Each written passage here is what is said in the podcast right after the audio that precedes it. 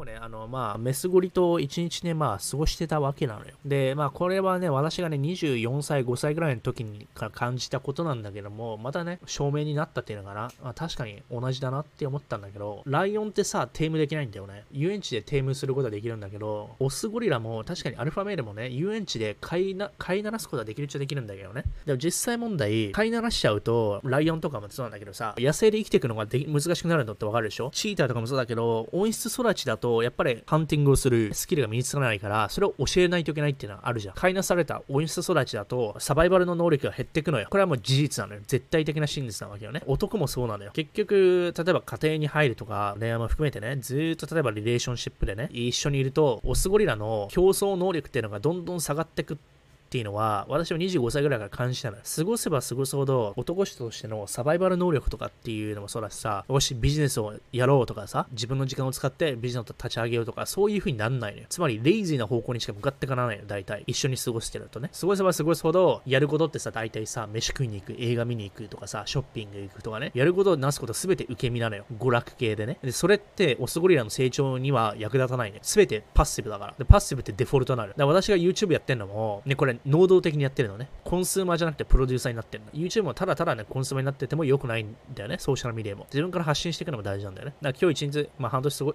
半日過ごしてたけど、まあ、正直だからさ、その隙間時間あるじゃん。なんかバス待ってる時間みたいなね。うん、タクシー待ってる時間。なんか特にさ、あなんかね、自分の成長にね、携わることやりてえなって自分の一人の時は思うわけよ。でもメスゴリラというから、特にね、そういうこともできないし、じゃずーっとね、半年じゃなくて半日ずーっと喋ること、ネタが尽きないかっていうと、まあ尽きるわけよ。で、それをまあ毎日なんてなったらさ、ただただ、その、ただ一緒に過ごす時間、限られた有限の時間であればいいんだけど、それをずーっとね、だらだらやるのも良くないよっていうところで、完全にね、レイジーレイジーになっちゃってね、それだと男として磨きもつかないだろうでさ、やっぱりね、ずーっといるだけじゃダメじゃん。やっぱりそれでもジムに行くべきだと思うよね。ジムに行くのもそうだし、ビジネスもさ、自分でビジネスをね、やる時間も自己投資の時間も必要だしさ。っていうことを考えると、自己投資の時間ってのは、メスゴリラと一緒にいるだけではダメで、別に自己投資の時間ってのは作んないといけないというところなんだよね。っていうのを思っててね。だから、ある程度限定的にしないと、四六時中ずーっとメスゴリラといたらね、まあこれは別にメスメスゴリだけではないけどね、多分友達とずーっと四六時中いてもダメでしょ。まあもちろんね、筋トレとかビジネスも一緒にできる友達とかね、メスゴリがいたら別にね、妨げにはなんないからいいと思うんだけど、普通はそうじゃないんだよね。特にビジネスに関してはさ。筋トレは多分友達ともメスゴリともいける場合はあると思うんだよ。それは別にね、妨げになるんだよね。だからビジネスに関してちょっと違うなってあるよね。